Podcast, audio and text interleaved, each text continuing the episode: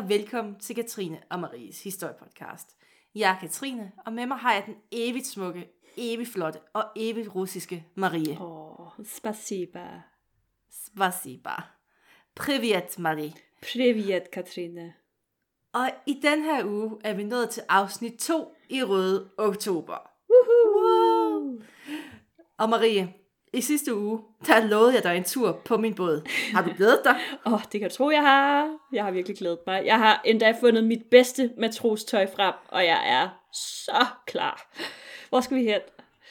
Ej, vi skal på en rejse, der involverer mytteri, stjålne russiske flådefartøjer og en kæmpe stor jagt. Uh. Nogen vil sige en jagt på Røde Oktober. Ahaha. Men nu synes jeg jo ligesom, du lige har opremset handlingen i filmen Jagten på Røde Oktober. Altså den, hvor den russiske udgave af Sean Connery, han ligesom stjæler en atombåd, og så sætter kursen mod vest. Jeg må indrømme, Katrine, jeg gider ikke snakke om film igen. Det skal vi heller ikke. Woo! Vi skal i stedet faktisk snakke om hændelsen, der i sin tid inspirerede Tom Clancy, altså ham, der skrev bogen, altså bogen til Røde Oktober, Ja. til at skrive sin historie. Mm. Og virkeligheden, den er faktisk næsten vildere end filmen. Og der er flere svenskere med. Det Er sig selv, nu? det i sig selv Ja. gør, øh, gør øh, historien vildere. Jo. Der er ikke noget som en svensker, der gør en historie vild. Jamen, jeg sad sådan i går, da jeg skulle lave manus, og så i den store bagdyst, så var der svensk tema, og jeg lå mig simpelthen inspirere. Ja, så der er svenske kager med, måske oven i købet. Selvfølgelig. Ja. Men, der er øh, kanelboller. ja, snura. Nå, men øh, Katrine, jeg har lovet at sige det næste. Lad os bon voyage. Så bon vil vi. Det gør vi. I 1975, under den kolde krig, der startede en russisk officer et mytteri, og det var mindst lige så ambitiøst og farligt som det, der var i Røde Oktober. Han stjal dog ikke en atomubåd, men han stjal i stedet et topmoderne krigsskib, eller krigsskib med navn Century. Det havde så et russisk navn, men det, det Ja, okay. kaster jeg mig ikke ud i. Klog af skade. Ja. Øh, der var to problemer ved at stjæle den her båd. Et, man stjæler ikke fra det russiske militær. Nej, og to, så snart det her skib, det vil ramme internationalt farvand, så vil Vesten jo godt kunne tolke det her som en krigserklæring. Hmm. Så det er ligesom the odds. Altså nu er the state set. det er ligesom, det, der er dårlige odds, uanset Ja. hvad. Så vi skal altså tale om, hvordan man får den her brillante idé at stjæle et krigsskib, og hvordan det, det russiske militær fik det tilbage, uden at starte en international krise. Som alle gode historier, der starter det en kold vinteraften. Som alle gode russiske historier. Jeg tror ikke, der Ja, findes andet end der er kolde aldrig vinteraftener. start- Jeg skulle lige at sige, det er der alle altså, varme aftener i Rusland. Hvad er det? Ja. En gruppe af russiske skibe fra flåden, den lå til kaj i Riga. Og han, man var simpelthen gået i land, fordi at man skulle fejre revolutionens 58. fødselsdag. Tillykke herfra. Tillykke. Og alt, det åndede fred og ro. Næsten. Roen, den vil snart blive afbrudt af den politiske, politiske officer Valery Sablin. Sablin han var næstkommanderende på det sprit nye avancerede krigsskib. Den 37-årige han ville lave det største gamble i sit liv, starte et mytteri. Planen den var, at han skulle tage kontrol med besætningen og dermed skibet. Sablin, han er ikke det, vi vil kalde den oplagte oprører. Som politisk officer, der var han overbevist kommunist, og han var egentlig vældigt, og han blev beskrevet som en mand med et roligt gemyt. Hans rolle på skibet, det var at holde den revolutionære ånd i live blandt søfolket. Okay. Deraf, deraf det er, at han er politisk officer, eller hvad? Ja, ja, men han var ligesom partiets mand på skibet, Sjovt. som skulle sørge for, at de ikke fik idéer om kapitalisme og alt muligt andet Mens gøjl. de sejlede, ja, okay. Og man kan jo så spørge sig selv, hvorfor Sablin han planlagde at begå mytteri. Det var en forbrydelse, der blev begået, eller blev straffet med døden. Mm. Svaret på det, det var, at Sablin i stigende grad var blevet utilfreds med den sovjetiske ledelse under Brezhnev. Han kunne se, hvordan folket blev fattigere, imens korrupte ledere blev rigere og rigere. Det gik imod alt, han som overbevist kommunist troede på, og han ville derfor gerne starte en ny kommunistisk revolution. Midlet, det skulle være krigsskibet. Forandringen skulle dog ikke ske med kanoner, men med skibets højtalere. Det er jo det perfekte våben øh, til at starte en revolution. 100%. Og, ja, og, og målet det var at sejle til Leningrad, altså vores dages Sankt Petersborg, og så over de her højtalere vende det russiske folk mod regeringen og starte en revolution. Det er ligesom en plan, der ikke kan slå fejl på nogen måde. Der er faktisk, altså hvordan kan det fejle? Ja, præcis. Men først, så skulle han dog lige have kontrol over skibet. Sablin vidste, at det ikke kunne tages med magt. Han var jo trods alt kun én mand.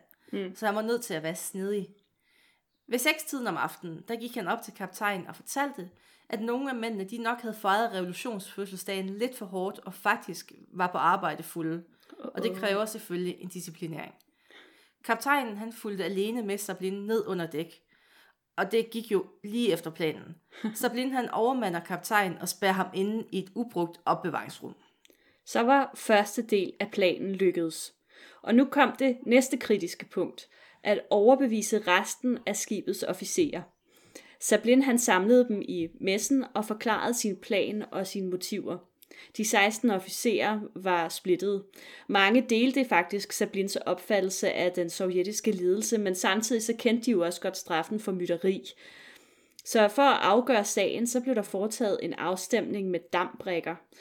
De hvide brikker, de var øh, for mytteriet, og de sorte brikker, de var imod mytteriet.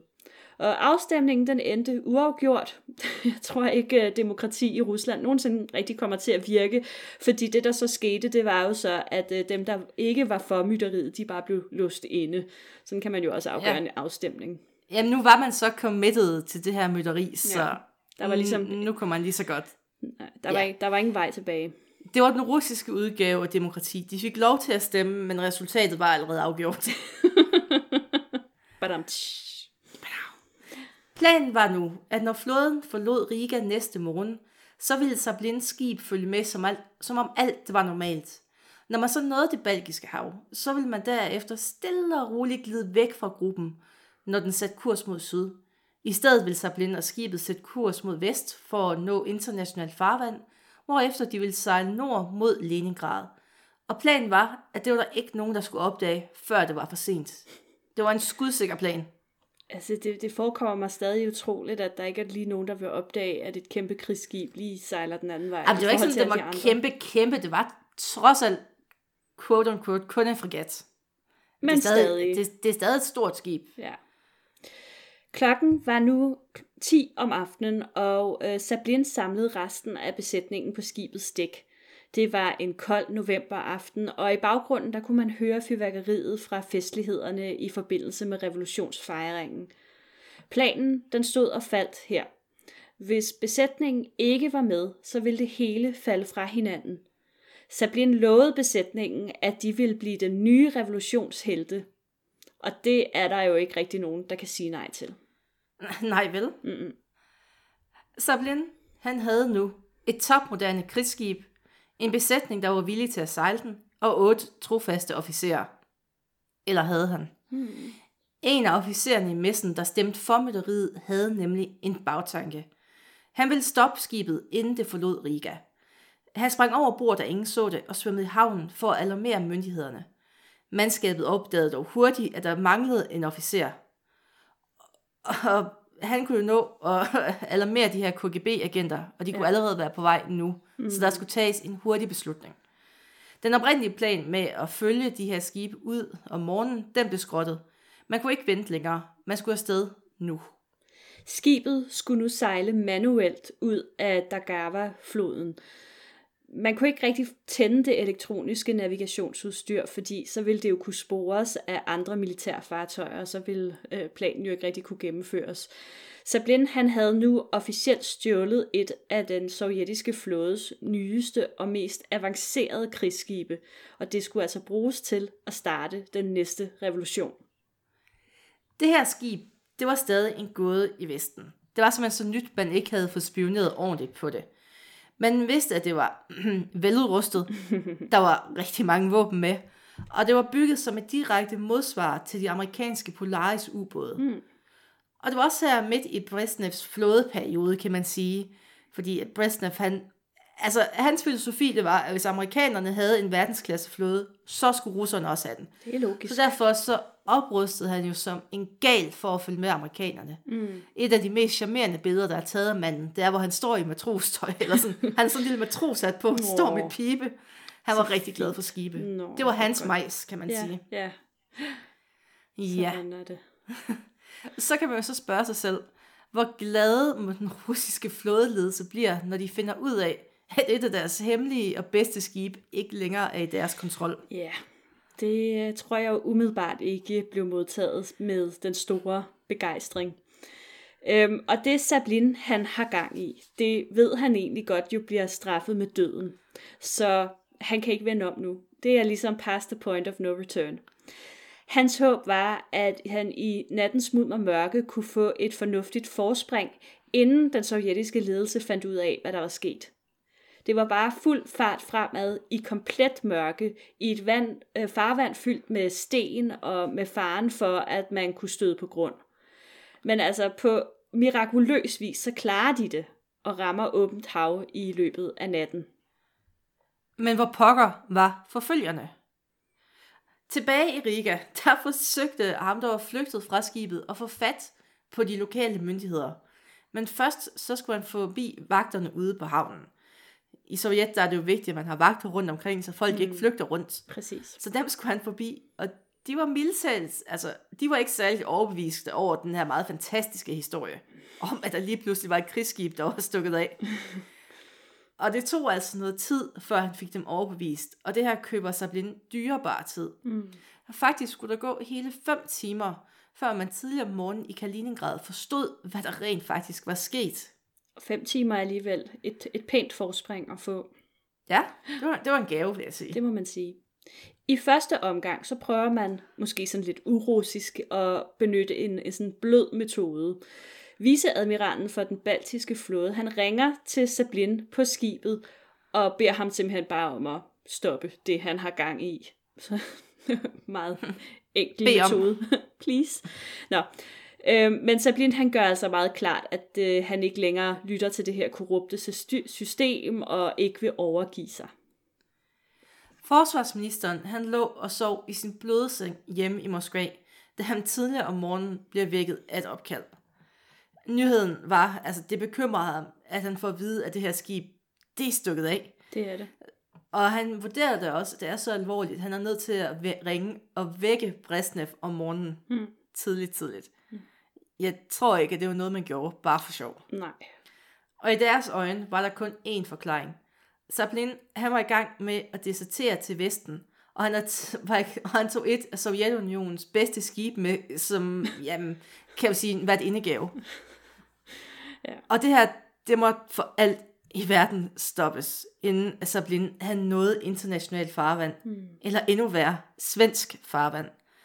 Man regnede med, at Chaplin han ville være i svensk farvand inden for 5 timer, og hændelsen den vil jo selvfølgelig være utrolig pinlig for Sovjetunionen, da man enten vil være nødt til at sænke et af sine egne skibe i internationalt farvand, hvor alle kan se det, eller at man kunne se et, øh, altså et af ens bedste skibe blive kørt direkte i hænderne på fjenden. Hmm. Og så vil der jo gå års hemmeligt arbejde og dyrt arbejde tabt, og man vil blive sat tilbage i forhold til det her våbenkapløb. Ja.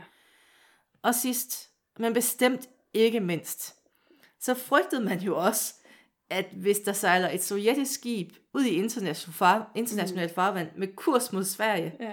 så kunne svenskerne jo godt blive lidt bange og tro, at der var krig. Det er jo det. Og vi har jo snakket om det før på historiepodcasten. Mm. Man var bange for de her små misforståelser. Det var man. Det vil man helst ikke have. Det var den der øvelse, vi snakkede om. Øhm, mm. det, men det var først senere, ikke? Var det ikke i... Jo. Det var i 80'erne eller sådan et eller andet, men hvor at hele Europa... Archer. Lige præcis, hvor at øh, hele Europa troede, at nu brød den... Nu blev den kolde krig varm. Nemlig. Mm. Så det... Uha. Så altså, der var jo ingen tvivl. Skibet skulle stoppes for alt i verden. Og derfor så blev resten af den baltiske flåde sendt afsted i håbet om, at man kunne opsnappe Sablin og company, inden de nåede internationalt farvand. Man sendte også øh, fly på vingerne i håbet om, at de kunne lokalisere flyet. Nej, undskyld, skibet selvfølgelig. Problemet for flåden var dog, at Sablin han havde slukket for sin radar, så de kunne jo ligesom ikke se ham. Han var bare en lille bitte grå plet i et kæmpestort gråt hav, og næsten umulig at få øje på. Klokken den var nu 6 om morgenen, og skibet var kun to timer fra internationalt farvand og sikkerhed. Sablin har løbet dog ind i endnu et problem.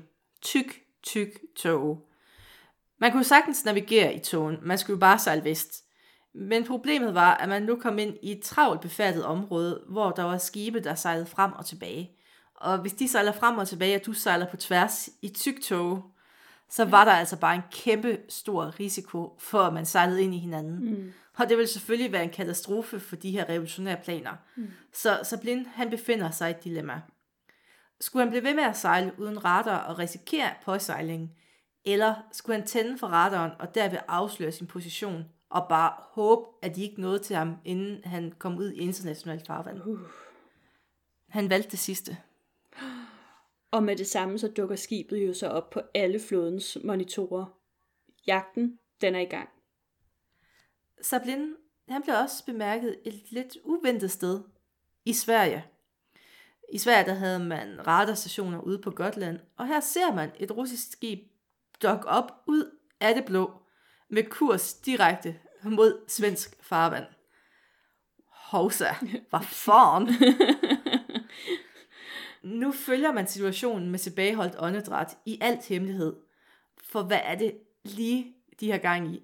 Havde russerne gang i en uanmeldt øvelse, eller vil de til at slås? Ja. I, uh, I Riga der bliver jæger, jægerfly sat på vingerne. Ordren den er enkel. Sænk Sablin. Flyverne de begynder at flyve i angrebsmønstre i området, hvor man havde spottet skibet. Øh, nettet det bliver sådan langsomt strammet om ham. Bombeflyenes missiler de kunne desværre ikke længere bruges, da man nu var kommet for tæt på den befærdede sejlrende. Målsøgningsteknologien den var stadig for primitiv på det her tidspunkt, og man risikerede derfor, at de ville låse sig på et andet fartøj end Sablins. Og det ville jo være en katastrofe, hvis man ramte et civilt skib og startede sådan en international krise. Det minder mig lidt om de der flykatastrofer, der har været her øh, i den senere ja, tid. Upsi. Man er kommet til at skyde civile fly ned. Nå. Øh, man var selvfølgelig ikke bekymret for tabet af menneskeliv, fordi den slags sker ligesom. Øh, men øh, hvad nu hvis man blev nødt til at forklare, hvorfor man skød efter skibe? Altså det ville være en alt for stor ydmygelse at skulle fortælle det internationale samfund, at man ønskede at sænke et af sine egne skibe på grund af mistanke om mytteri.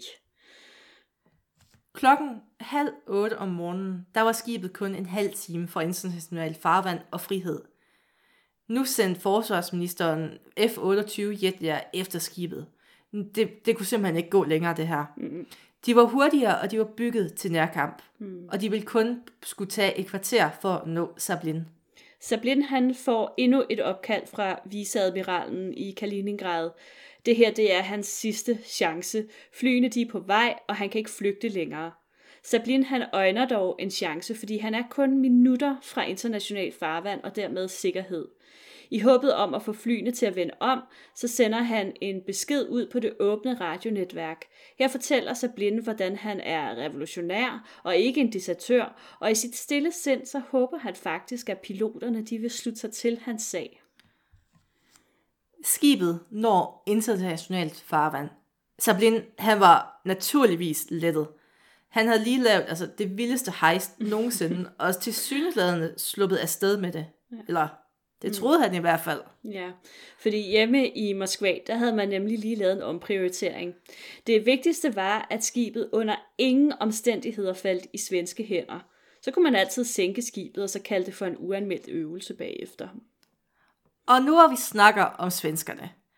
De var sådan stille og roligt ved at få et hjertestop over det her.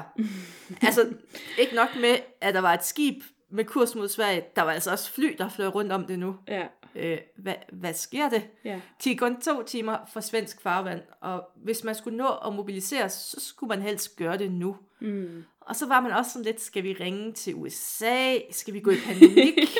altså, ah! Man ser lidt for sig sådan en eller anden stakkels mand, der sidder og holder øje på en eller anden radarstation på Gotland, og bare tænker, åh, hvad fanden, oh, og det som han... Og i første omgang, så gjorde man ingenting overhovedet. Man Nej. mobiliserede ingen, man ringede ikke til nogen voksne. Man sad bare og kiggede på det her. Okay. øhm, ja. Jamen, øhm, Sablin han opdager på det her tidspunkt, at han alligevel ikke er i sikkerhed i international farvand, selvom han jo først havde troet det. For, og, øh, og ude i horisonten, så dukker de her jagerfly op. Det ser heller ikke ud til, at hans tale over radioen havde rørt de her piloters kommunistiske hjerter, fordi de har altså fuldstændig kurs mod ham. Skibet bliver sat i kampberedskab.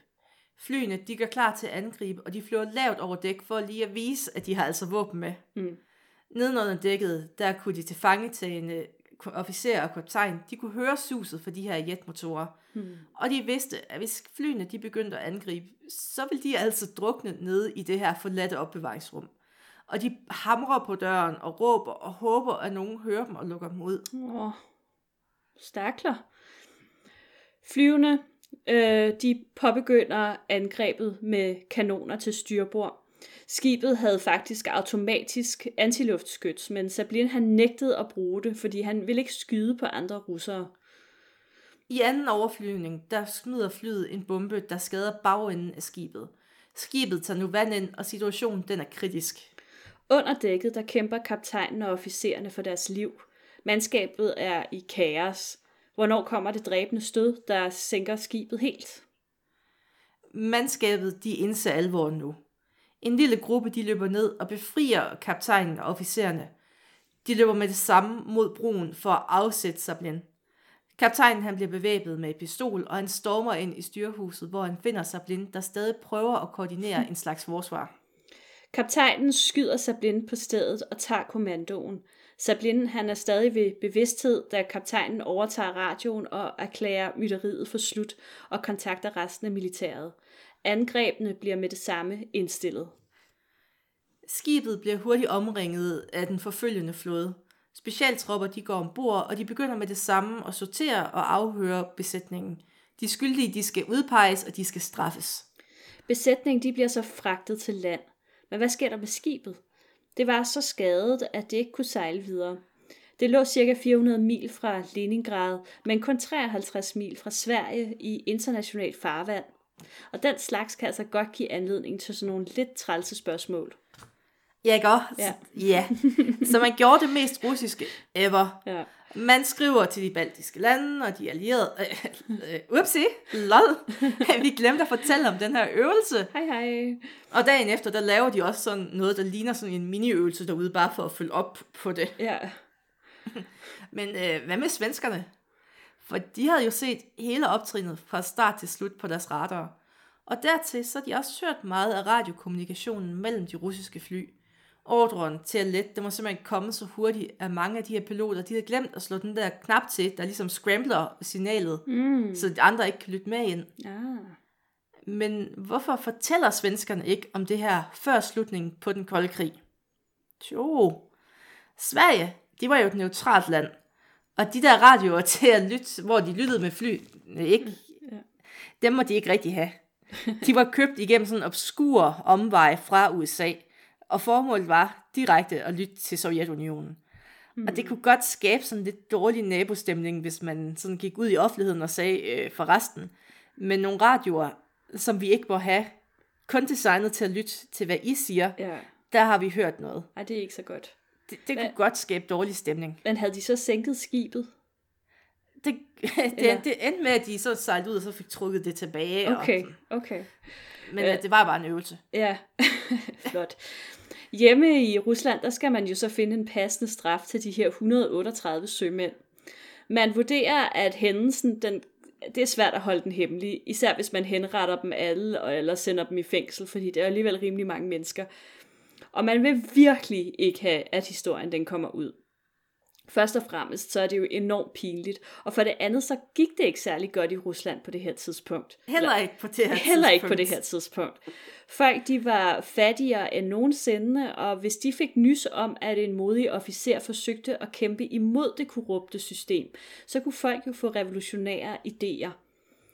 Derfor så var løsningen, at de involverede de enten blev degraderet eller hjemsendt i vandære med tavshedspligt. Kun to blev straffet. Den første var sømanden, sømanden, der holdt vagt ved kaptajnen. Han fik otte års fængsel. Og så var der Sablin. Han blev henrettet et par måneder efter tilfangetagelsen. Så forresten, ham der, der sprang af skibet for at advare de Ja. andre, han blev også sendt hjem i vandet. Nej, men han Jo. havde jo ligesom reddet det hele. Nej, nej, det. Han skulle også straffes. Ej, hvor strengt. Strenge Sovjet. Hmm. Nå, Marie, Ja. ja. var det en tilfredsstillende tur til søs? Oha, jeg synes, det var mega spændende. Ej, allerede jeg da jeg- vidst, du var lidt nautisk. Ja, allerede da jeg læste manus, så tænkte jeg, åh, jeg blev sådan helt, det var sådan helt tænderbidende. Når han det, når han det ikke? Hvad sker der? Det- Ah, Åh, og Ja. med de ord, tak fordi I lyttede med.